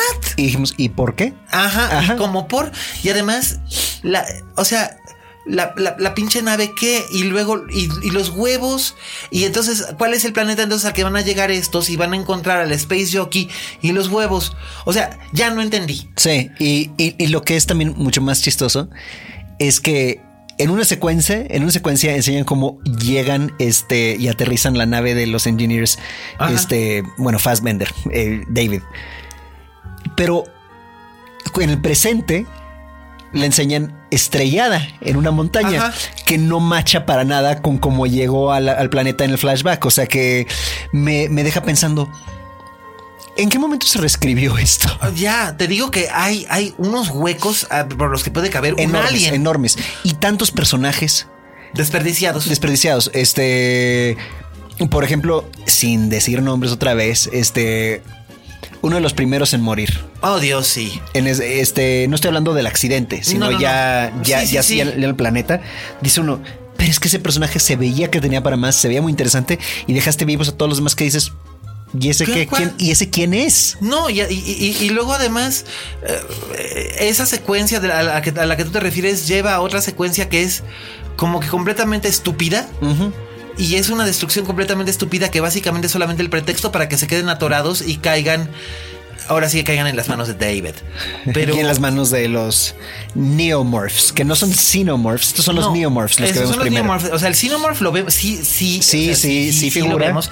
O sea, esto no es un spoiler. Y los neomorphs, la verdad es que sí están hermosos o hermosamente asquerosos. Pero sí, sí esos sí, esos sí, sí dan sacan miedo. de pedo. Esos sí. sí dan miedo. Y la verdad es que hay algo, eh, creo que es lo último que yo voy a aportar a esto antes de pasar a la, a, a, al, clásico. al, clásico. Que en verdad las escenas de violencia sí eran horripilantes. Sí. Este, y se agradece en una película de Alien. Pero lo que faltó fue suspenso. Sí, no había suspenso la verdad, había poca acción porque las secuencias de acción como que se sintieron así como que metidas como con calzador. Este, faltó suspenso, faltó desarrollo de personajes. No hay un personaje con el que empatices, con el que digas me importa lo que le pase. A mí uno. ¿Quién? Uno, el Tennessee. Ah, bueno, sí. Él sí estaba. Danny, Danny McBride. Ajá. Aunque no se lo crean, Danny McBride está muy bien en esta película y muy sí. sutil. Mucho, mucho, muy. Y digo, yo traté, yo traté de tener algún tipo de, de identificación con el personaje de. De, de, de, de, Waterstone, pero por la circunstancia en como me la plantean al principio de la película, es como si me estuvieran queriendo obligar a tenerle compasión. Sí. Y a partir de ese momento es cuando digo, no, porque esta es una mujer inteligente, es una mujer, de hecho, es la única que actúa con inteligencia, prácticamente, con la excepción de Tennessee, es la única que actúa realmente con inteligencia entre todos sí, estos. Porque todos los demás, los que en un momento se muestran inteligente, luego se muestran estúpidos. Bueno, hay otro personaje que es, que es inteligente y por circunstancias le toca. Eh, ¿Lope? No, no, no, no, estoy, estoy, estoy, hablando del personaje que dije que, que, que muere muy temprano, ah, ah, pero, sí, sí, pero sí, sí. sí bueno, no, no, digamos nombres, no, no, no digamos quién es. Pero sí, se, se, ve una persona muy capaz y muy inteligente claro. que dijimos. Dijo de no haber sido por la pendejez del otro personaje que, que, que, que desencadena toda esa acción. Sí eh, probablemente hubiera ayudado mucho la situación. Y, y, y te digo, y, por ejemplo, la gente, ya sabes cómo somos aquí, todo el mundo es, está, está, muy interesado por, por ver cómo, cómo se ve un actor mexicano en una película de Hollywood. Pues se vería igual que como se ve en una película mexicana o francesa, italiana, china o japonesa. Es un actor, no está envuelto en la bandera de México para llegar a hacer su película. No, de hecho nunca se hace referencia a, su mexicanés, a pesar no. de que su acento suena muy mexicano. ¿Ah, sí? Básicamente suena igual que, que, en, que en la de The Hateful Eight. Sí. O sea, así habla inglés Demian Bichir. Sí, y esta. Y no lo hacen tema. Que eh, eso sí hay que, eh, hay, hay que respetar. Muy diverso. Sí. El elenco, este, digo, por lo poquito que vemos algunos de ellos, pero sí, diverso, este, sí, sí refleja una sociedad más moderna, Sí. considerando que es el futuro. Sí. este, porque eso es algo que siempre hemos visto en, en las de Alien, creo. Excepto en la, curiosamente, en la primera, en la primera la diversidad era precisamente un, un issue de clase dentro de la, dentro de la estructura de la nave, Ajá. que de eso es de, de algo de lo que voy a hablar yo ahorita. Este, pero siento que son, esos personajes se sienten más modernos y bueno, es natural. Alien se hizo hace 38 años y, es, y esta se hizo este. Entonces, bueno, claro, hay, hay cierta modernidad que se, que, que se permea, pero ah, no sé, y tantos secos siento que la privan de tener su propia personalidad. Sí, o sea, sí, como lo dijiste hoy, parecía que lo hubiera hecho alguien con un checklist de lo que le iba a gustar a los fans. Ah, sí. Que no necesariamente le hizo así Ridley Scott, pero siento que el- quien lo ha escrito, que no cheque quién escribe el guion, probablemente sí. Sí, eh, bueno, sí, eso es y por se comité. nota, se Sí, que hay varias manos. comité, sí. Y te digo, y, y- y hay o sea, el hecho de que el hecho de que Catherine Waterstone traiga un corte de pelo similar al de Sigourney Weaver y tenga ¿En qué momento es similar? ¿En, en qué película lo traía similar? aliens, Aliens. en Aliens ella trae el corte de cabello así como de hombre, Ah, es que yo no me acuerdo de eso. porque en Alien lo tiene largo y Sí, según yo también lo tenía. La- en mi cabeza todavía lo trae largo en, en Aliens, pero ese es en mi cabeza. No, en- bueno, es que en las primeras escenas de Aliens, cuando la rescatan, todavía lo tiene largo porque había estado en hipersleep cuarenta y tantos años. Y luego se lo corta cuando regresa al, cuando, cuando regresa al planeta, que es cuando, Ay, ay, ay, cuando, cuando, cuando ya es así como que mujer soldado. Eh, que, que además esto no formaba parte del, de- de- del background de, de- del background de Ripley originalmente. Ripley no era un soldado, no era, no era militar, no, era una teniente. A, Ripley la nombran teniente ahí de repente y se, y se lo inventan, pero originalmente Ripley lo que era era un ejecutivo Sí. de un este de, de, de, bajo compañía. nivel encima. Sí, era básicamente como un como un asistente. Sí, es un manager. Un manager de un este de, de, de- de- de un- de- de una misión. De alguna, ra- de alguna rama de un negocio, básicamente. sí. Eh, eh, eh, creo que creo que ella era el PR, la- las relaciones entre entre entre mm, entre tripulación y, y la compañía, una cosa por Sí. el estilo. Entonces pasa de pasa Pero de bueno. ser- a ser soldado tal, pero bueno. Terminemos de hablar de Alien Covenant. Sí, aquí el, el- el personaje, digamos, el personaje de, de, de, de, Catherine Waterstone está hecho como para que la gente se acuerde de, Ripley, ¿no? Y diga, eh, porque en, en Prometheus no había un personaje así, que es lo que- Supuestamente iba a ser Elizabeth Shaw, pero, no, era muy diferente. Era y eso no estaba mal. No estaba mal que fuera nada mal. Y el, y el otro personaje de mujer fuerte que había era el de Charlize Theron, que era, era la super ejecutiva de la Weyland Yutani, que además también era una princesa del hielo y Sí. que no se exploró nada. Y de hecho tiene un final ignominioso. O sea, eh, como le pasa como a Mase Windu, ¿no? Que la avientan por la ventana, a él lo avientan por la ventana y a ella le cae encima una nave y ya, bye. O sea, Spoiler para ¿Eh? los que no han visto Prometheus. eh, ah, salió hace cinco años. Es un spoiler como quiera. Bueno. Hay, hay mucha gente que no la ha visto. Hay más gente que no la ha visto que gente que sí. Y supongo, este que ahora la van a, y supongo que ahora la van a ver si es que ven esta y les interesa. Porque como Prometheus no es, no se vendió originalmente como una película de la franquicia Alien, hubo gente que no sabía que estaba relacionada hasta después. Ay, pero todo el mundo sabía que era supuestamente el principio de Alien. Sí se dijo en todas las entrevistas. Bla, bla, bla, bla, Ah, bla, sí, bla, pero de bla, todos bla, modos ya sabes que la gente se entera de lo que quieren Pero lo que funcionaba a favor de Prometheus es precisamente que no era una película de Alien. No. Eso para mí es de las pocas cosas que funcionó de Prometheus, es que no era una película de Alien. Yo no estaba esperando que saliera un Alien. Yo estaba nada más, dije, ah, mira, esta, otra historia se ve interesante. Y dijeron ellos a la mera hora, híjole, no, freno de mano, freno de mano, freno de mano, vámonos otra vez hacia los aliens. Entre eso y. Entre eso y los rollos disque New Age que le puso Damon Lindelof, eh, Prometheus sufrió bastante. Y es una pena porque, te digo, empieza muy bien, luego empieza como que a perder, a perder, a perder y acaba, dices, ay, ya. Y aquí, aquí no acaba, aquí no acaba así. De hecho, siento que es una película que es mejor que Prometheus. Sí, es mejor, te digo, es cumplidora. Este, no, no me la pasé mal viéndola, pero sí salí pensando, híjole, pudo haber sido mejor. Sí. O sea, yo la verdad es que no aprendo, no aprendo a no tener expectativas eh, porque dices, puta, Ridley Scott. Yo, yo me basé en Prometheus para, para modular mis expectativas para Alien Covenant. Ya, yo había hecho ostensiblemente lo mismo, pero Ah, yo empecé a sentirme desencantado desde el tráiler. Desde el tráiler que salió en Navidad, el, el Red Band trailer. Ya desde yo fue que dije, eh, esto ya lo vi, ya lo viví y ya lo confirmé. O sea, básicamente tiene el problema de, que la queja principal que tuvo Star Wars Episodio 7 era que era básicamente un retelling de la película original con algunos elementos nuevos. Y eso es más o menos lo que ocurre con Alien Covenant. En muchas formas es un retelling de la historia original, eh, anexada a la historia de Prometheus con algunos elementos nuevos, pero cero originalidad. Y es una lástima. Sí, porque Pero se ve entonces muy bonito. no tiene su propia identidad. Y así, esto fue el comentario sobre Alien Covenant, que no existiría si no, hubiera, si no tuviésemos el clásico, eh, el, el clásico Alien, que es nuestro clásico de la semana. El clásico de la semana.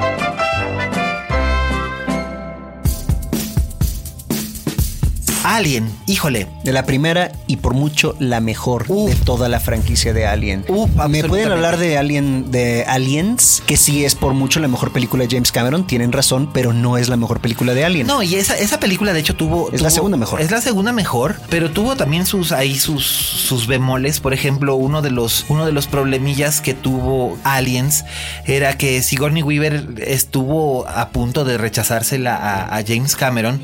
Porque decía que, que cuando le ofrecieron el guion, decía básicamente lo que me estaba ofreciendo era Rambo con tetas, ¿no? Entonces ella le pidió que por favor eh, hiciera una revisión del personaje porque ella sentía que, que Ripley no era así.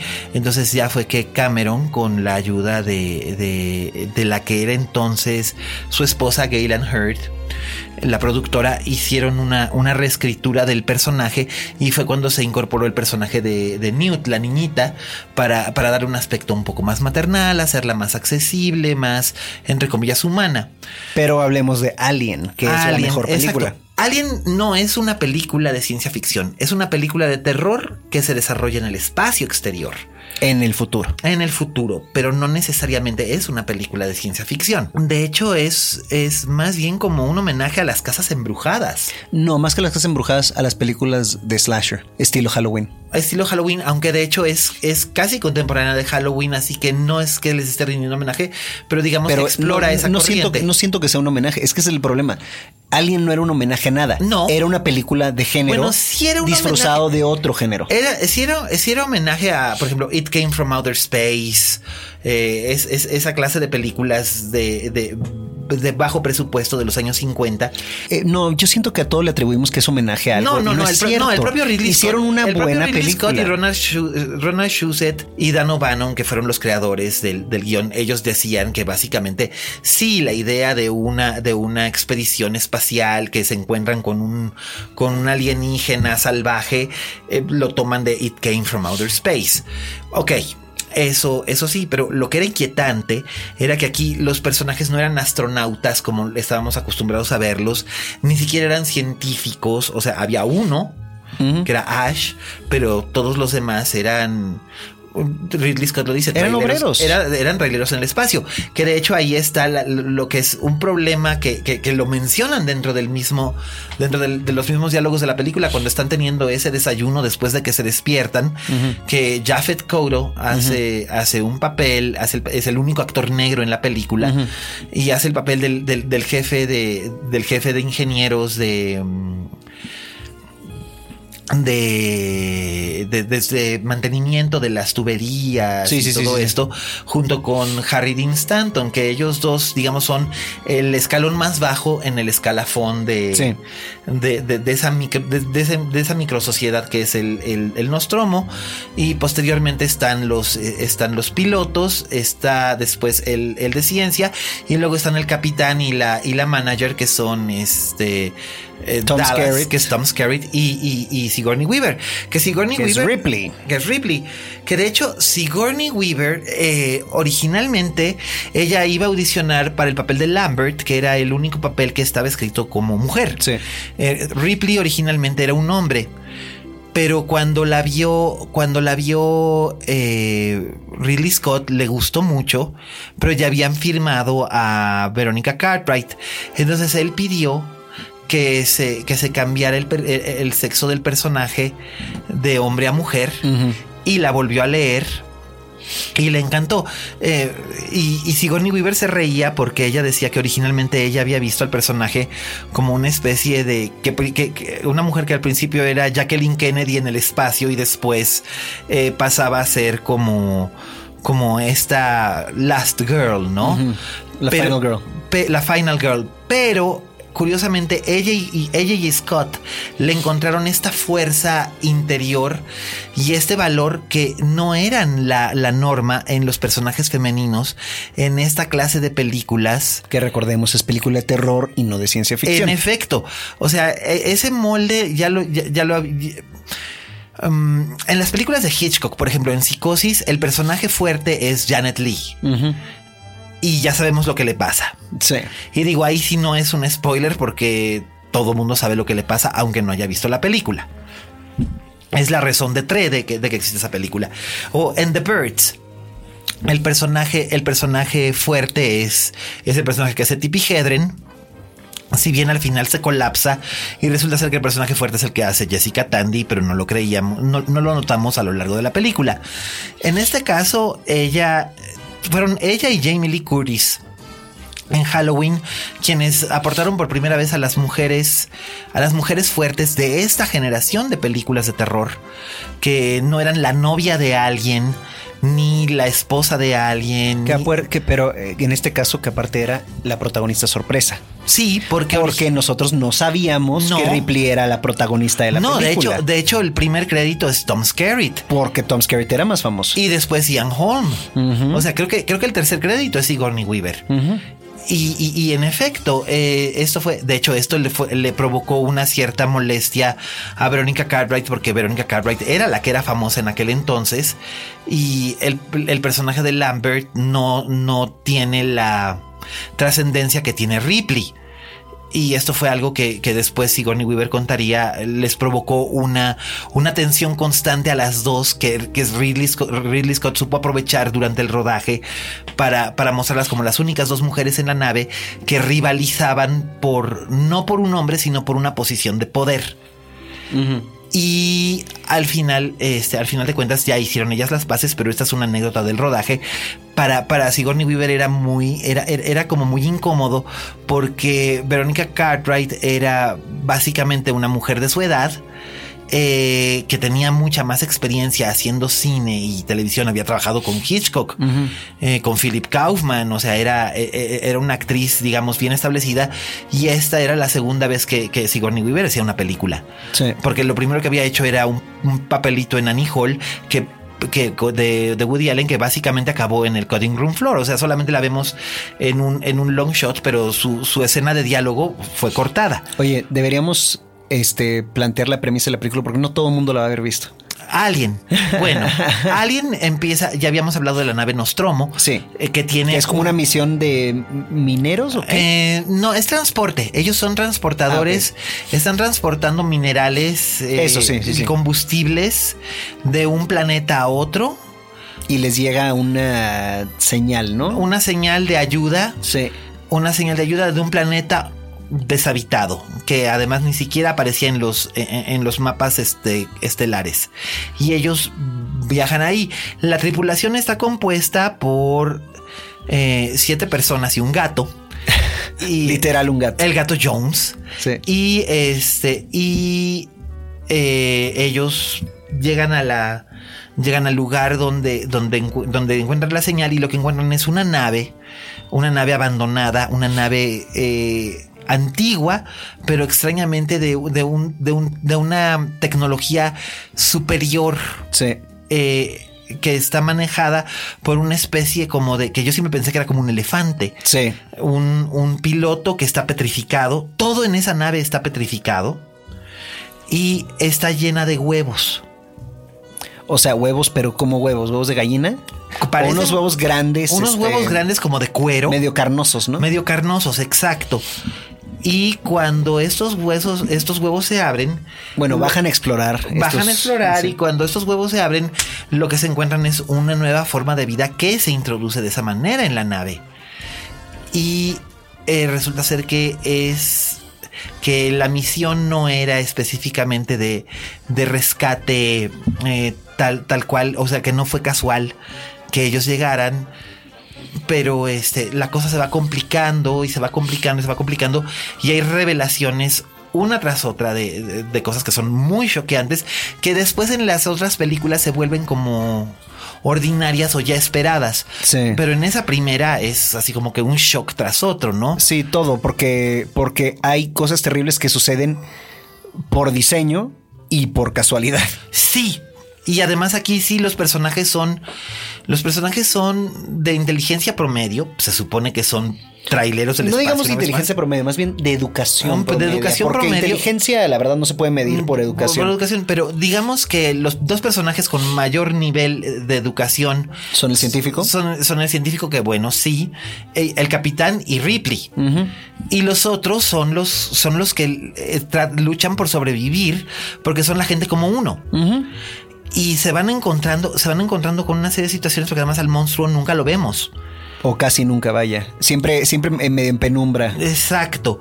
Y Eso sentimos- se, de- se debía en gran parte también al presupuesto que tenían. Exacto. Y a la época, y a la época de este, y a la época en la que eh, se realizó la película. Pero es que eso es realmente. también, yo tal. sé que por ahí existe la estadística de cuántas veces o qué tanto tiempo en total aparece en pantalla el alien en cada película de Alien. Sí, no contemos las de Alien contra Predator porque esas, o sea, Ah. digo. Ahí los aliens parecen hormigas, o sea, hay, hay un chingo ya por todos lados. Sí. Pero este yo siento que parte de lo que hace tan efectiva la película de Alien es que casi no vemos al alien. No, eso provoca una tremenda sensación de. Una tremenda sensación de desazón, de ansiedad y de inquietud, porque podría estar en cualquier parte. Y digo, solamente se hace aparente ya en la secuencia climática eh, cuando, se, cuando se enfrenta a Ripley, y Ripley es. Ripley ya es nosotros. O sea, realmente nos hemos ella se ha convertido en el ojo del espectador y es el personaje que a nosotros nos importa que después en las películas posteriores ya es muy difícil de encontrar un personaje que realmente te importe. Cuando alguien te está empezando a importar en tanto en Prometheus como en como en Alien Covenant es casi casi como que te empieza a importar es su sentencia de- para que Sí, salga de básicamente sí. para que salga de escenas. Y literal, sabes que, te- que- que están haciéndolo de esa manera para que sientas algo cuando esta persona salga de la película. Sí, pero y entonces para que eh, está mal desarrollado, pero bueno, en este caso el guion está muy bien medido, está cuidadosamente desarrollado en tres actos. Primer acto, llegada aquí. Segundo acto, ascensión a la nave. Tercer acto, batalla, eh, batalla campal, epílogo. Y está perfectamente bien armada, perfectamente bien estructurada. Y Scott se notaba que aparte de que era un hombre joven cuando hizo esta película, debe haber tenido como 40 años cuando hizo, cuando hizo Alien. Jovenazo. Mm, era, era- era un hombre joven y además eh, tenía como, como todo este deseo de hacer cosas. Su película anterior, que era un par de años antes, era Los Duelistas, una cinta ambientada en la época de las guerras napoleónicas, en el principios del siglo XIX. Y Que tristemente ha sido medio olvidada. Sí, eh, se convirtió en una película de culto en- entre algunos. eh, Sí, entre los que son seguidores de Scott. Exacto.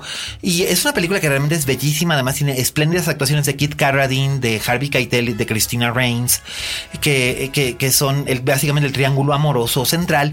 Y además, la película tenía muchos elementos de Barry Lyndon. Se le comparó mucho Sí. con Barry Lyndon en su momento. Y la gente pensaba que Ridley Scott iba a ser el heredero o el que iba a tomar la, la estafeta De Kubrick. De Kubrick.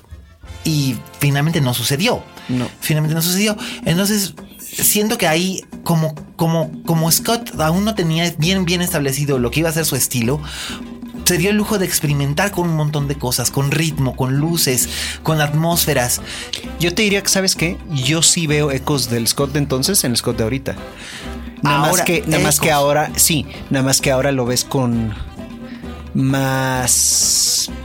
Se da más lujos ahora. Se da más lujos y es más cínico ahora, fíjate. Siento que hay cinismo de- en cierta forma en, en- el trabajo que en, el trabajo presentado, principalmente eh, en lo que refiere a Prometheus y Alien y Alien Covenant. Hay un cierto dejo como de como de cinismo, como de que le soltaron el dinero y órale, haz lo que quieras. Y entonces, básicamente, el billete le, le ganó de- para hacer estos juguetes visuales y se olvidó de las atmósferas o de las tramas. Entonces, no lo sé, siento que alguien no tiene tanto dinero, no tiene tantos efectos visuales y sin embargo funciona de una manera tan importante que es una de las grandes, grandes películas de su época y, y de cualquier época. Yo creo que es una de las grandes películas de la historia de la cinematografía, punto. Y si aunque fuera nada más por esa y Blade Runner, que se recordara Ridley Scott, yo creo que él estaría, debería de estar satisfecho por ello. Pues sí, digo, la verdad es que pocos, pocos cineastas llegan a tener en su carrera tantas películas buenas y queridas. Sobre todo, sobre todo esto, ¿no? En, este caso, además, esas dos son, déjate tú lo querida, son realmente parte ya de la cultura popular. ¿Cuántas veces no hemos citado, no hemos citado frases de, Blade Runner o, frases de Alien que, que, dices, más de Blade Runner que de Alien, pero o ciertas cosas que sientes que ya las viste, que ya las viviste. Pero fíjate qué lástima que que uno de mis primeros pensamientos cuando me enteré de, que se hacía realmente el remake de Blade Runner era, no el remake, la secuela. Ajá. Era, hijo, qué bueno que no lo va a dirigir Ridley Scott. Sí, qué pena que hayamos pensado eso todos.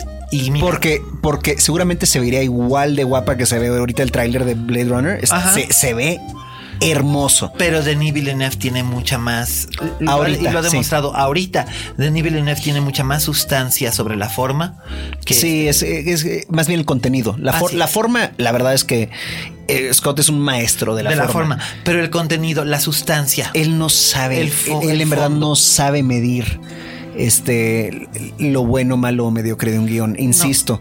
este, y qué bueno que él ha tenido buenos guiones a lo largo de su carrera. Absolutamente. Y ha hecho cosas. Por ejemplo, tiene una película también pequeñita, como tú decías, que se llama Someone to Watch Over Me, con Tom Berenger y Mimi Rogers, que a mí me parece espléndida. Espléndida. Y casi nadie la recuerda. Y es una lástima porque es una gran, gran película. Y estilísticamente es todo lo que es Ridley Scott pero es una lástima que casi nadie la recuerde. Pero ¿cuál es la, otra que se aventó? Porque a veces se avienta pequeñas que también son malísimas. Black Rain. No, la de Russell Crowe. Ah, y la de A Good Year, la, de, los viñedos, con él y la Cotillard.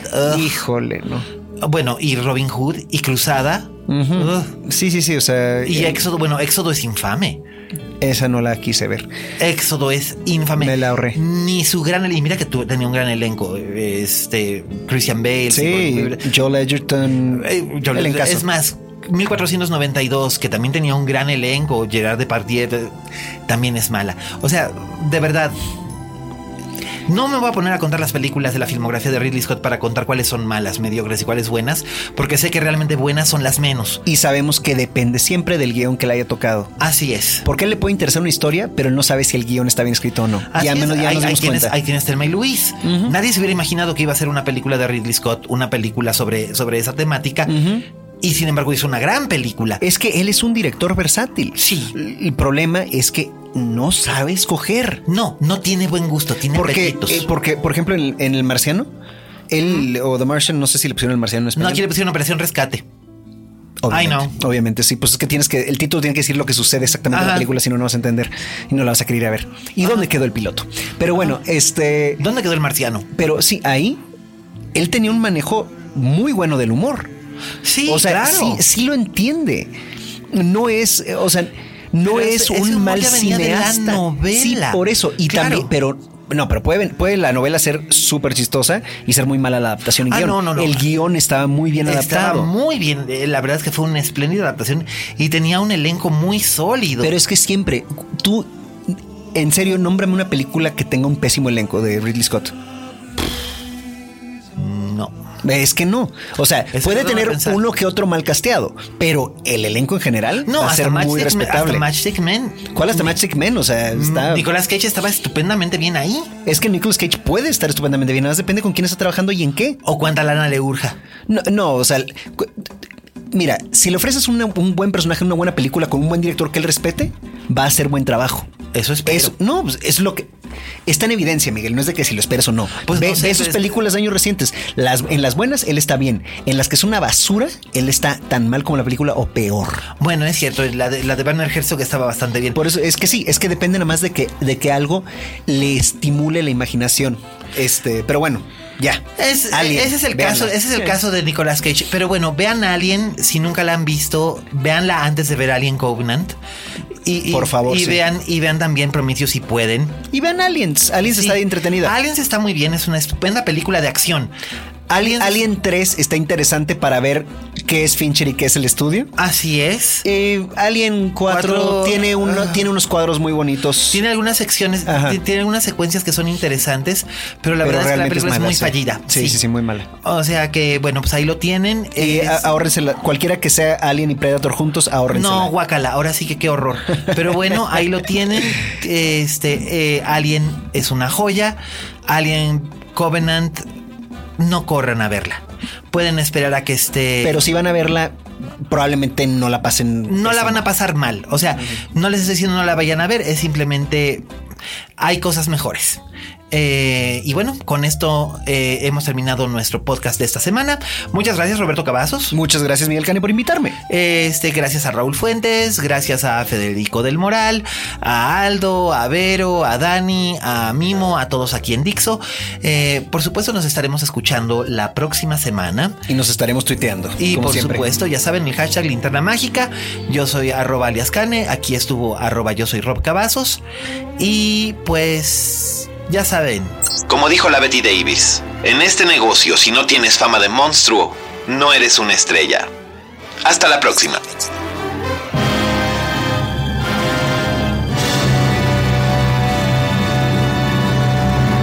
Dixo presentó Linterna Mágica con Miguel Cane.